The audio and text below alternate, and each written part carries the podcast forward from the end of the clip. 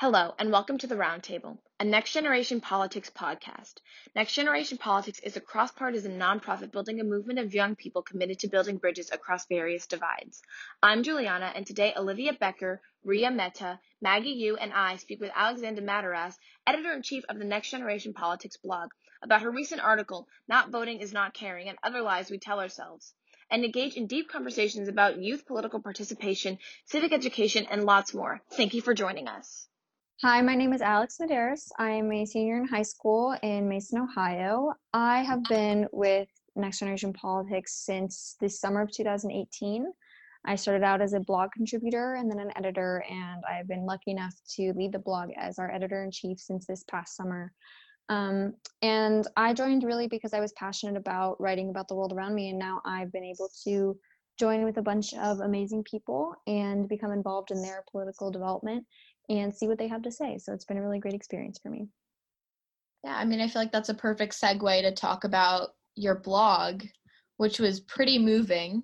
Um, not voting is not caring and lies we tell ourselves. So, do you want to elaborate on your piece and kind of what inspired you to write it?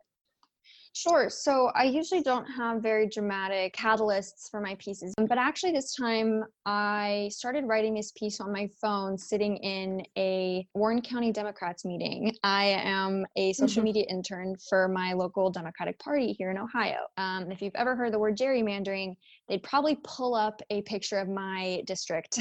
um, there are two counties in the first district of Ohio. There's Warren County, where I live, and Hamilton County. Warren County is heavily, heavily Republican and white, and Hamilton County is anything but that. So, of course, they joined them so that Warren County will always have higher voting power over Hamilton County in the first district of Ohio. So, I am a member of the Democratic Party and working for the Democratic Party in not exactly a very Democratic county in Ohio. So, I was sitting in this meeting, and as per usual, the room is filled usually with generally much older people um, much more moderate than myself, and much whiter than I think a lot of the young people are in my county um, as a demographic. And I, I still love my job. I love what I do, and I like that I'm kind of bridging the gap between the party and young people through social media. But it became frustrating to me because I was sitting in like the third meeting of the fall and I was just so frustrated because I did not see anyone around me that seemed like they knew me, looked like me, identified like me. And it happened to be a meeting to which I invited two of my friends. And I, will go no further than their first names, but their names are Raghav and John, and they are uh, juniors at my school. And they're both, you know, young guys, typical teenagers, whatever. They just want to get involved, they want to do their part and I just remember looking back at them and they just seemed so uncomfortable. Um, especially Raghav, because I'm pretty sure no one else in the room was not white. And so it was really honestly interesting to see what it was like to bring young people and my friends who were just trying to, you know, become an important part of their community in this environment. And so I started writing this specific piece on my phone because of that frustration because I came to the realization that it's completely natural to feel pretty uncomfortable with the political establishment or to feel very separate from it as young people especially as people who maybe didn't grow up around you know your traditional americana part of of you know institutions. So that's how this piece kind of came about. Um, i wrote the introduction and the conclusion actually in that meeting and then um, i managed to finish it over over this past winter break and it honestly just stems from that experience of you know not just being the intern there and trying to you know take notes and be be you know studious and uh, learn about the establishment really connecting my personal experience and my friends experiences to the people that are in the room and i could really tell um, that my views on on young people and why we sometimes don't participate or feel alienated had really shifted um, since I started working with the party in, in August. I think that's something that really struck me beyond your kind of dumbfoundedness at the state of affairs um, that you experienced and the inequities where you live is your last paragraph, which I think was so powerful, but is also brings up a really good question for our generation and I think for the American population more broadly, which is what makes something political. Because mm. in your last paragraph, you talk about, you know, simply letting your body and mind have a break from the exhausting world in and of itself as political what constitutes like something being political?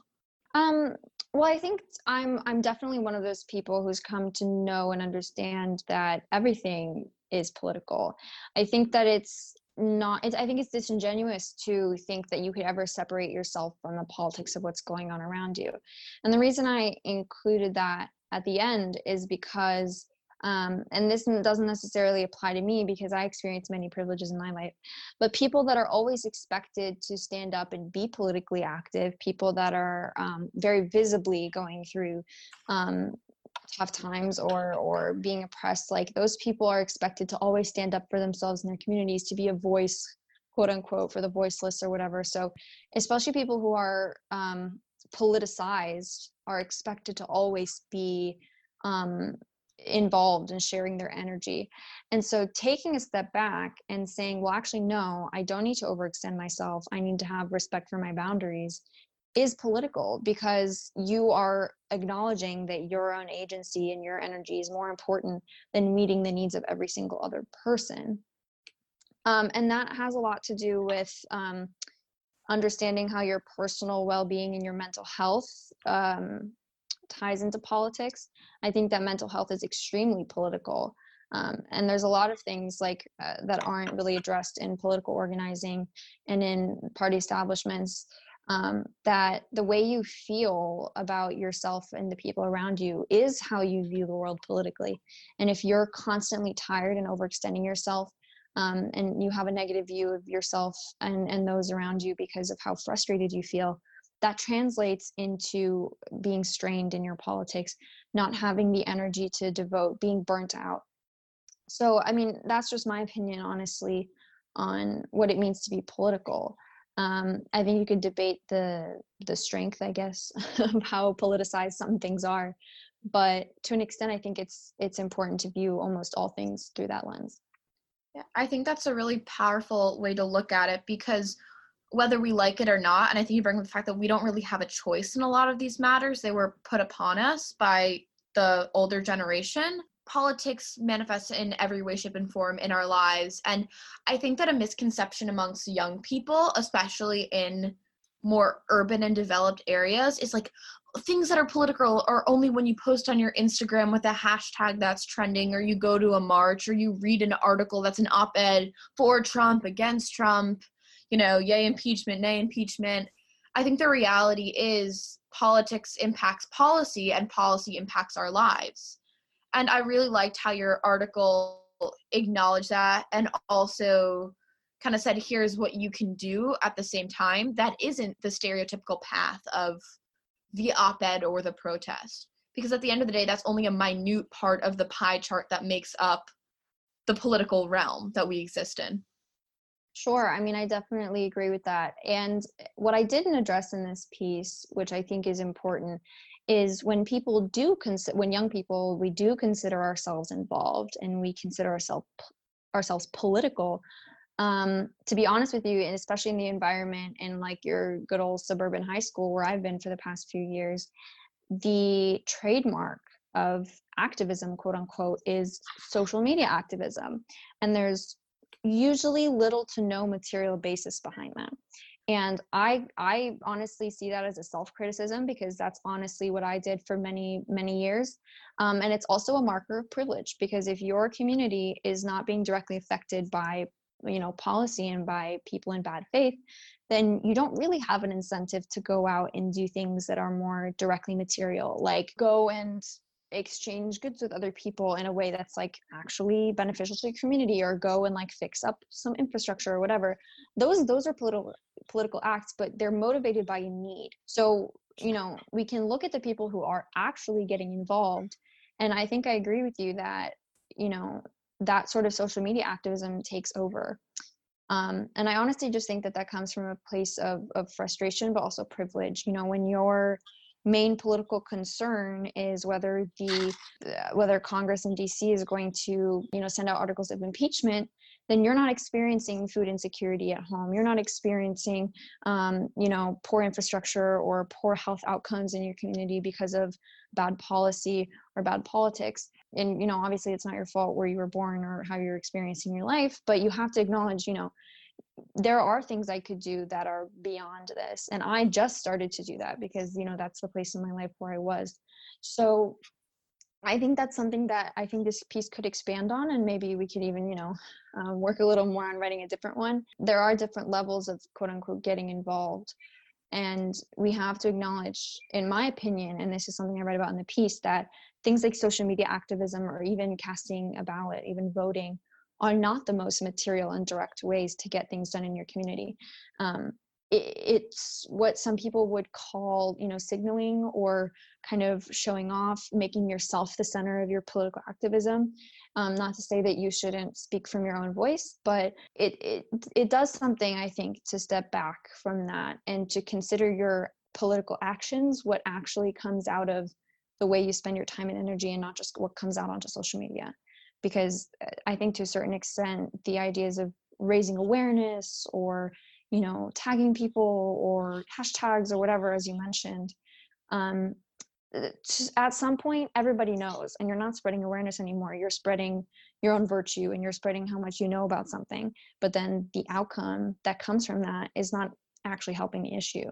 I have a hard time convincing a lot of my friends, whether even if they're politically informed or not, why it's important to vote. You know, because they're like, honestly your your vote doesn't matter. You know new jersey's it like in the grand scheme of things it's not going to matter this or that. Um, and i don't know if that's a product of feeling overwhelmed by how much political news gets thrown at us every single day um, or if it's a product of feeling unmotivated to do anything about it. But i think that's an issue that like a lot of states face that aren't like swing states or early states. And so um, you know i'd love to hear your take on that yeah i mean i definitely think that that's stuff that's the mindset that i was in when i first started for writing writing for ngp and i think that it's natural to react like that to a certain extent. Um, but what i would say is i would trust the the culture and the opinions of the people around you more than i would dismiss them. Um, and this might be something you know uncomfortable to think about but to be honest with you no the way that the electoral system is built an individual vote in New Jersey won't necessarily impact um, national policy. Does that mean that you should not go to the ballot box? I think that's a personal choice. Um, I would honestly advocate it just because it is easier than a lot of things to do. But what we have to think about is why people feel unmotivated, um, why people feel like they don't matter, and where's the actual truth and the reality in their perception. I think there is definitely a very you know insightful truth in the fact that the way our electoral system is built especially when it comes to favoring some geographical areas over the others some states over the others um, definitely some racial groups and some um, demographics over others it is unfair and it is non-representative and it does lead to very very slow and sometimes mismatched to the people um, decisions. So the fact that people are alienated, the fact that they do feel like their voice doesn't matter is valid. So instead of saying, instead of trying to convince them, wait, no, no, no, it does matter. Instead, we can look at the system and say, what has caused them to feel like this? How can we either try to impact the electoral system and actually make it representative? Or, and this is probably something that I'm looking more towards and I favor, how can we get people to understand that politics is more than elections? It is way more than um, electing people to go represent you in a capital city. Um, how can we get people to understand that politics is material? Um, the way that you interact with people in your school is the way that you donate money and where you donate money where you volunteer um, how you buy and how you sell things. That's political. And you can make political decisions and you can impact policy at a local level um, in ways that don't require you to be of voting age, that don't require you to cast a ballot. So um, I think you're right. I think we are overwhelmed by how the media discusses politics. And that's mostly because the media is heavily obsessed with elections because it's very easy to get um, people watching your show if all you're doing is kind of you know doing horse race polls and getting people to see uh, who's going to win who's not going to win it's easy to focus on people it is much harder to focus on issues and that's just how media works. So i do think people are overwhelmed because they see all this all these candidates they see the elections and then they're like well none of this is actually touching me whether that's because their vote doesn't really matter as much because of the system or because they're you know privileged enough not to feel the effects of some of the detrimental policies that are coming out of washington. So we have to kind of show them instead of saying um, you know no no it's fine. Like i know you're tired. I know you think you don't matter but like you actually do matter and here are the different ways that you can make little changes. We can say you can make big change um, in addition to voting or even instead of voting if you think that that's going to be more beneficial um, and here are the ways that you can get involved i'm not saying at all that electoralism has absolutely no validity because i think at a, at a very local level it definitely has impacts and that's how my perspective has changed because i definitely used to be exactly in your shoes. And now I just feel like we need to trust people and we need to trust their feelings because they know whether or not politics has impacted them. A majority of people, whether, you know, politicians like to believe it or not, have authority over their own lives and they can see what's happening. And if they don't trust electoralism because they don't think it has an impact, then, you know, we might need to trust that and say, okay, we understand there's something wrong here. And maybe we need to change that. And instead of you know focusing on that incremental part focus on making big changes but in other ways. Do you think civic education or some form of like a civics based curriculum should be mandatory? Do you think that will stigmatize the idea entirely and stop students from wanting to take that initiative on their own? How should education be a tool in encouraging students to be engaged but at the same time not making it seem like it's a homework assignment or should it be? In my opinion i'm a little bit wary of using public education to to encourage civic engagement just because the way that it's introduced depends very much on you know the state that a student is in what kind of political ideology their teacher may have what kind of ideology surrounds them. It's it's hard to implement the type of thinking that it takes to just really take initiative in your community in a way that doesn't just come from experiencing it yourself. Um, and this is something that is a very valid critique of people who get involved in politics is um, people who are educated into it versus people who have lived it. Um, and i you know will unashamedly admit that i was not lived into the hard parts of politics. And it is a different type of knowledge of what it really takes to make change. And to a certain extent there are things you can't teach and there are things that are going to be very difficult to implement on a, a massive scale I think people should know more about the system because I think a lot of people are unaware of how fundamentally flawed it is and how it was created flawed and how it's continued to be flawed.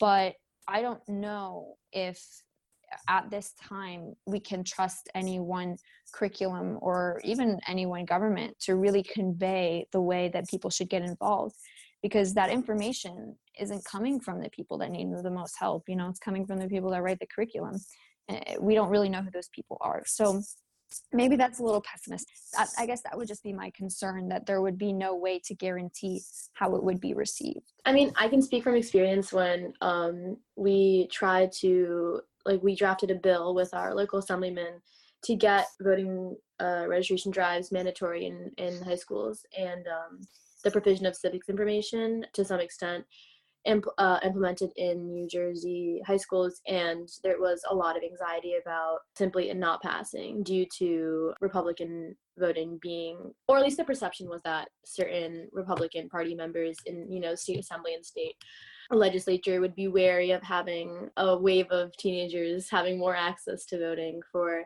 you know the particular reason they tend to vote Democratic more than Republican now.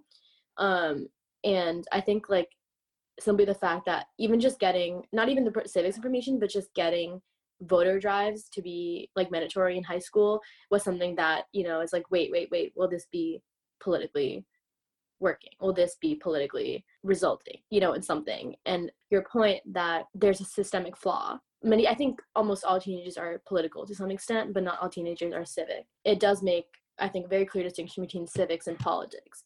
I think it is again like a personal initiative to blend those two together, but I don't think that that change would come in the next few years. 47 states and the District of Columbia address civic education in state statute. Every state requires students to complete coursework in civics or social studies to graduate. It just varies by state. 37 states require students to demonstrate proficiency through assessment in civics or social studies every state includes civic learning or social studies. So it's just like I feel like it is kind of manifesting or it does exist. It's just what actually is the content? How can we better actualize it? And what are we defining as civic? Historicizing and adding context in many ways is political and should have a greater emphasis in the classroom. I'm taking a civics class like at my high school and it's only for juniors and seniors and there's a lot of like uproar about the way the class is being taught because a they most of the students taking the class find it to be like really really like like oversimplified in civics it's not really what we expected to be learning or the like how it was advertised because like our civics class is more like a politics class like we're talking about like the war or like the fear of like a war with Iran and like impeachment proceedings, but like nothing else like about like civic engagement with your community, which is how it was advertised to us. I think it's almost scary in a way how how education can be weaponized too, and I think you make an excellent point there. I think I'm I'm no stranger to that concept. Teachers using their curriculum as a way to promote their own agenda, which leans toward a specific party. In almost every case, you know, democratic, left, you know, modern day leftist values. And so, yes, it should exist. I think that having a basic understanding of how our system works, what it means to be a citizen is important. But I think to everyone's point, how it's actualized is of equal, if not more importance, because it could be used for, for malice. It could be used to indoctrinate students to teach them what to think instead of how to think. And I also think to Alex's point that it could you know show students a side of activism or engagement that they don't want to be a part of yet or you know for some reason or another don't feel a responsibility or desire to engage in i think honestly like for me there is a distinction between my concerns about how some curriculum like that would be implemented and what you guys are talking about um, you know i'm taking a lot of like politics and economy oriented classes this year my AP government teacher, very clearly a Democrat, um, but my comparative, or I'm sorry, my current global issues teacher and my AP economics teachers are both some, some notoriously more right leaning teachers. I have no concern about the political ideologies of my teachers because I think there's no way to, to separate a teacher from their life experience and from their politics. My concern is that there is no disclaimer when it comes to opinion versus curriculum. It is difficult sometimes to discern when people are explaining their opinion versus when they are trying to be as close to the facts as possible, which, you know, objectivity in my opinion is a myth. You can't explain anything without contextualizing it from your own experience. Yeah. so i really don't care if my teachers teach something politically. What i care about is if students can recognize that it's being taught politically. And i think that that's where the difference between civics and politics comes into place. You cannot separate them but you have to be able to find distinctions. So if you're someone who comes into a gov class and you have no real set of political beliefs and you sit down and your teacher is teaching teaching from their life experience, from their perspective, you will be more likely to see those political issues through that light because you can't you cannot analyze the biases and the qualifications as they're happening because you you aren't expecting to need to. But i think that's where civic education comes in where you come in with an understanding of everyone has political experiences and political beliefs and there's no way to separate that from uh, objective facts because you're always going to present things in a way that reflects your your life experience. So i'd rather teachers come out and say hey i'm a member of the republican party. I you know hold quote unquote traditional family values.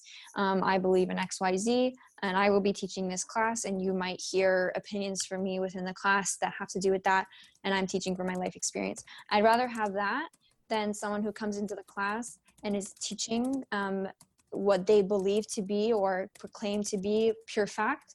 And then no one in the class who hasn't had a civic education realizes that those opinions are not the only assessment of the issues. Our current um, government and civics education is less affirming of one political ideology over another and more confirming of um, stagnation as opposed to progress. And the reason I say that is because, you know, currently learning about American government and politics, comparative government, current global issues, all of that, there's only a certain amount of things you can put into curriculum. And when the American government creates a curriculum, it is going to be pro the American government. there is no there's no ifs ands or buts about it. And it you can be critical of material, but it's much diffi- much more difficult to be critical of systems and see how they could be improved when they're being written about and portrayed through the eyes of the system itself. My school had like its own little climate strike and the teachers were all instructed to not participate and not share their political beliefs it was really funny to see like this rally of kids like screaming about climate change and like a line of teachers just like stone cold like not engaging with us at all and and I didn't know it was something all public schools were required to do. So I was doing some research and I found a Washington Post article that talks about a proposed, like a bill, like discourage teachers from discussing their personal political beliefs in the classroom. It would be more beneficial to learning if you were going to a classroom knowing that like your teacher was giving a semi-biased or like opinionated version of like their curriculum based on like their own experiences but i don't know if all schools are okay with that in like the trump administration like teaching like getting political in the classroom is becoming like detrimental to students because people are in such strong opposition to him. Even i know for high school students it's harder to persuade them to think a certain way but like the younger you are like the more impressionable you are so like having your teachers be get so political and get so opinionated like it could inform your own opinions before you're able to do that yourself like. I think when disclaimers aren't enough is when a teacher's use of their own opinion and their own ideology actually hinders civil discourse from happening in a classroom when it makes students feel like they can't actually express their own opinion. And it's i think it's all about proximity to people's lives. Um, if i think about the issues that are most relevant to young people in warren county it's you know the the high suicide rate in our high schools the extreme levels of um, problems with mental health and stress um, the fact that two Planned Parenthoods in Cincinnati closed due to lack of federal funding, and that is leaving a lot of people without, you know, affordable access to to birth control and contraception. You know, and those meetings, not to be critical of my own employer, are not exactly always on those topics. You know, they're about a community that these people have built over a very long time. They worked very hard to maintain the institution um, but like I said, it takes a lot of hard work to maintain the institution, which means it takes a lot of hard work to reform the institution. So there are things that I would like to see. Um, I would like to see much more work on the ground when it comes to donating to places that are actually relevant and helping people in our community, which we do. Um, I'd love to see more connections with young people. I'd love to see people's individual stories being told more.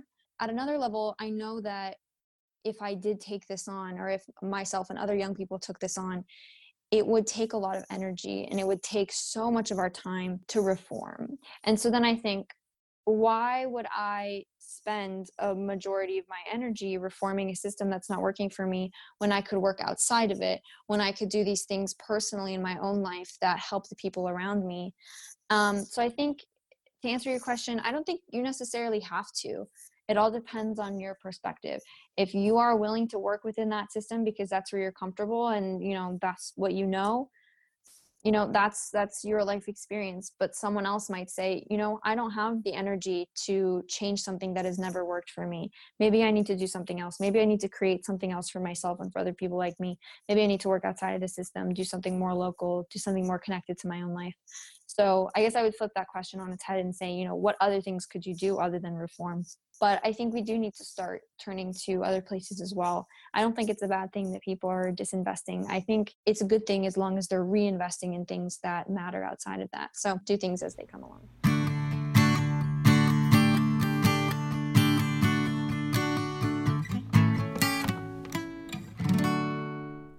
That's all for today with Next Gen Politics. Special thanks to our editor, Clara Medina, our producer, Sanda Balaban, and to Jeremiah Hunt for our opening and closing music. Please check out our website at www.nextgenpolitics.org for links related to what we've discussed and to find out more about our work. And please recommend us to your civic minded friends or to your friends you'd like to become more civic minded. This is Maggie Yu for Next Gen Politics.